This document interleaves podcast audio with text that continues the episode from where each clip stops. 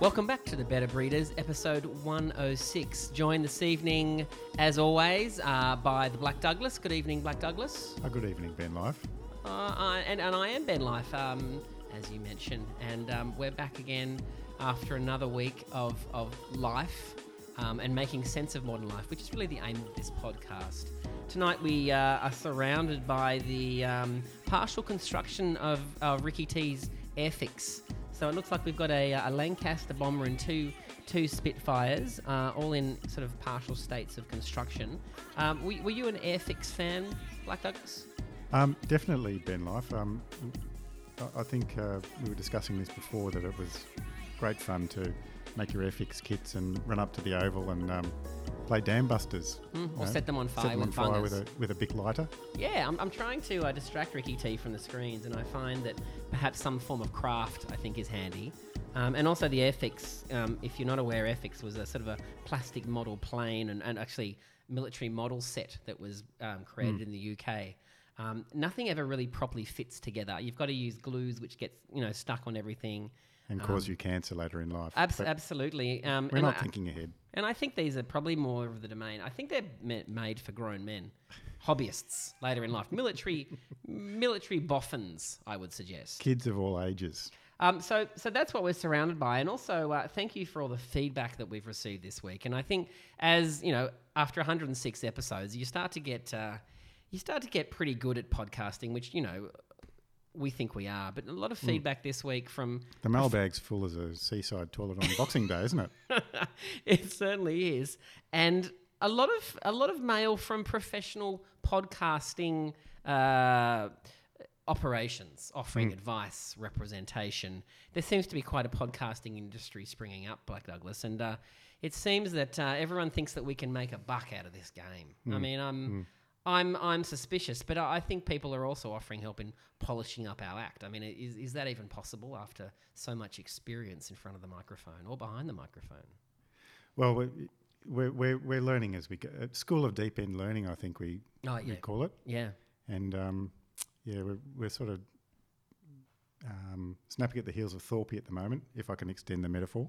Yeah, I was trying to think of, of uh, because our, one of our ambitions here, you know, because uh, the Black Douglas and I have a mission statement with podcasting, and one of our one of our aims is to get onto AM radio. Um, I think Yes. uh, the audio is just crisper. Um, and I was just trying to think of some of the great AM 2WS? 2WS. Well, 2SM for me is is the one that that I grew up with, but also 2WS. But who are the great radio duos that we would like to emulate? Because they seem to still be there. They're just older. I think you know it was, and I'm thinking AM. Maybe on Double J it was Jono and Dano who we used to love. Yes. Um, we like Mal and Vic, I think, on, in the oh, Triple M yes. days. Um, but of the of the older generation, I'm just trying to think: were, were there duos back in the day? Did Lawsy ever have a partner Um, or oh, Jonesy, did he? That's a good question. as in. Alan Jones, not the other Jonesy? I think they those guys used to chat to their producers from time to time, didn't they? And the producers never had a mic, so they could never really answer back. No, it was it was yeah, it was um. So yeah, maybe there wasn't even a producer there. So, so to us, the ambition is AM radio. If you're an AM radio programmer uh, or program director out there, you know, give us a call. We've, we've, we've got a cassette that we can share of our demo of our greatest moments, uh, and and you know, I think we're well suited to to the AM band. And, and, and some of the advertisers that frequent the AM band, I think we would be, be suited to depend adult nappies. I think that would be good for us. Um, we could be talking, and, and we will talk about you know some of the some of the um, sorts of checks you get on as you approach you, the half century, um, which we've discussed in a previous podcast. But AM radio, if you're out there, um, give us a call. We're ready. We will um, we'll plug anything. Who else advertises on AM radio? I think probably um, uh, prefabricated shed manufacturers. uh, Luxaflex, Luxaflex, yes. Luxaflex. Um, so yeah, that's for us. But uh, mention of the half the half century, I think uh, coming up for me is is is my fiftieth birthday, and there seems to be a lot of pressure to throw the fiftieth birthday party. Black, I know you've resisted so far, um, and I'm and I'm not sure you know what your mode of attack is or defense in in this case of not having to had it, but. I mean, do you feel? Have you had some pressure to, to throw a do? I, I've come under a lot of pressure um, uh, to, to lift the bat and bow to the crowd, Yeah. Uh, especially from mum. Mm. So I, I, I am uh, having a small thing at Mum's insistence, just Mhm. with the family. Yeah. Um, but Will there be I- entertainment provided? uh, the family arguing with each other, probably. Yeah, that's Yeah, that's always entertainment. Yeah. so what what I'm thinking is, you know, I mean, the plan I have is I'll probably have to organise it myself. Mm.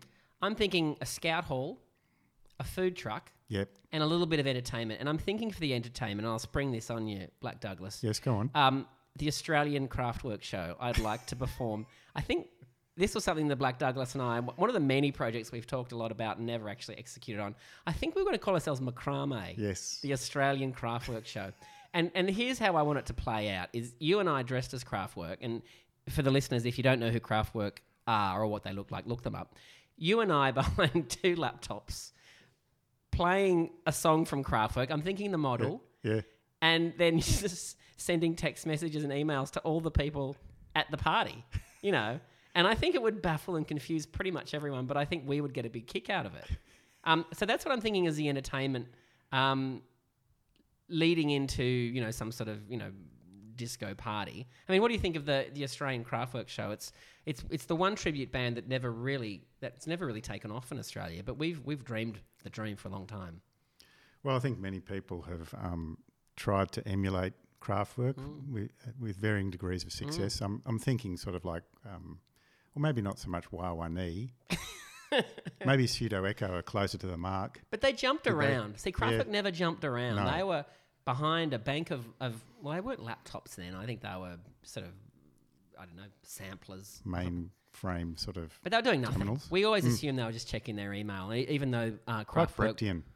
Yeah, I think even though Kraftwerk were at their peak in the mid 70s before email, we always assumed that perhaps um, they were checking their emails, or maybe they're playing Donkey Kong. But anyway, so the party will have a food truck, a scout hall, the Australian Kraftwerk show, probably doing one song, a lot of dancing.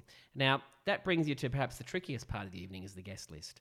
Yes. So, my first idea Who do was you leave in? Who do you leave out? Who do you, who do you leave out? I was thinking 50 guests on the 50th, but then as, as you start to go through the list, a few dilemmas spring up. Um, do you invite family? Um, uh, and you know, and how how deep do you go into the family net, into the family tree, cousins, second cousins, etc.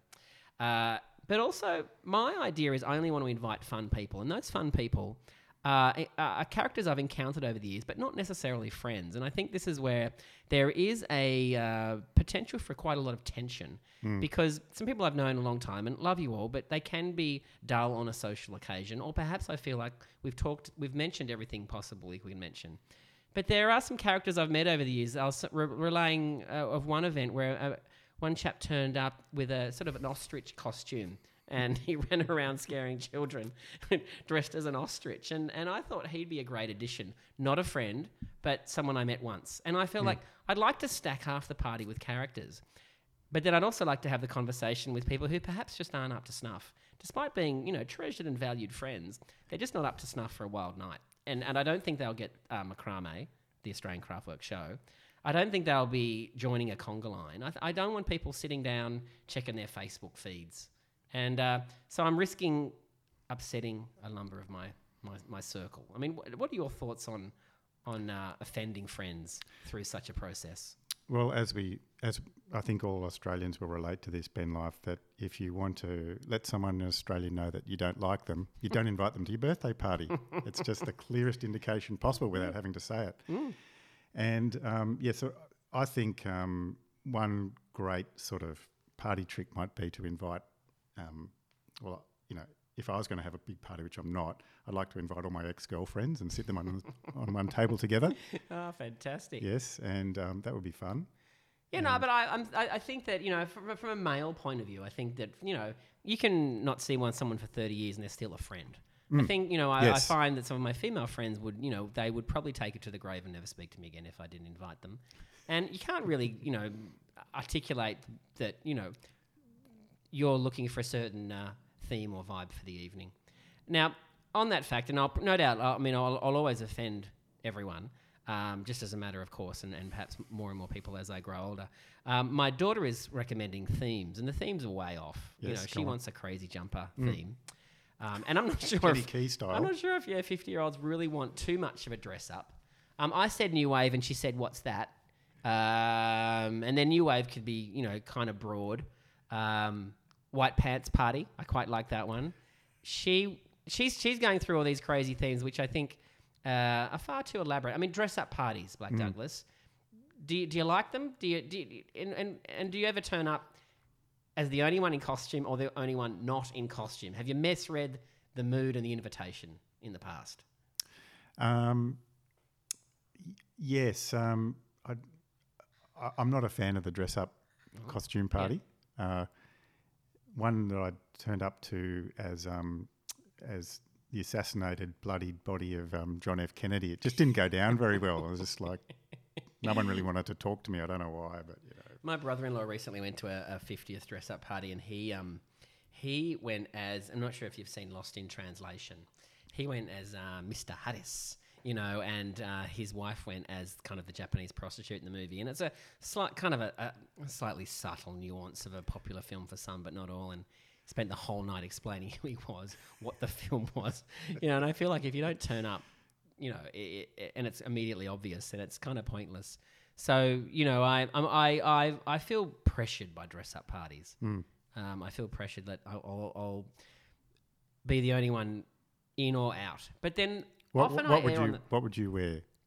well, not necessarily for this party, but I, I feel like going all the way. I went recently went to a uh, school event dressed as uh, Mark Mothersbaugh from Devo. That, that went down sort of well, but once again, people said, "Who are you and what's the red thing on your head?" Um, which I found offensive. Um, I've gone as Jesus Christ to a party. Actually, I went as Moses with the Ten Commandments. Um, I, I, I find that you know it's really hard to pull it off. Uh, I recently uh, another uh, sort of event I did was I recently joined a flash mob. One thing I swore I'd never do.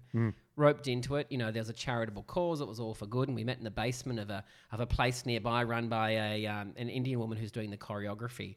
So we rehearsed for three nights. It was gonna be great. It was a big fundraiser for children's cancer. Unbelievable cause.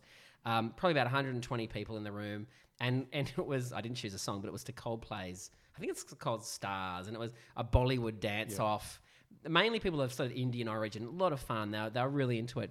But anyway, so the, the woman who led the choreography, uh, she the whole idea, she'd sta say, I'm going to do a dance routine, and everyone's loving it. And she's doing this beautiful intro piece, and then at, at the appropriate time, we all sort of jumped into our flash mob, and then there were comments from the floor was, "Oh, they're so rude. Why don't they just let her dance?" it was like a flash mob I'd rehearsed, and and we you know got the you know, the scorn of the of the of the audience. So you know it, it all comes down to 50th birthday party celebrations. It can all go wrong.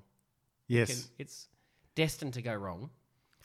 Um, there'll be breakups. There'll be there'll be, and I found as people get older, there is um, probably worse behaviour than I remember at a younger age. Um, going to the list, and some other people I like to have there is um, Johnny Diesel, Michael Roberts, um, last seen um, with a chicken's neck on the stage with the band Lickfest, throwing it at the audience. Um, he was a character. Like I, I want to stack the party of characters, whether I know them or not.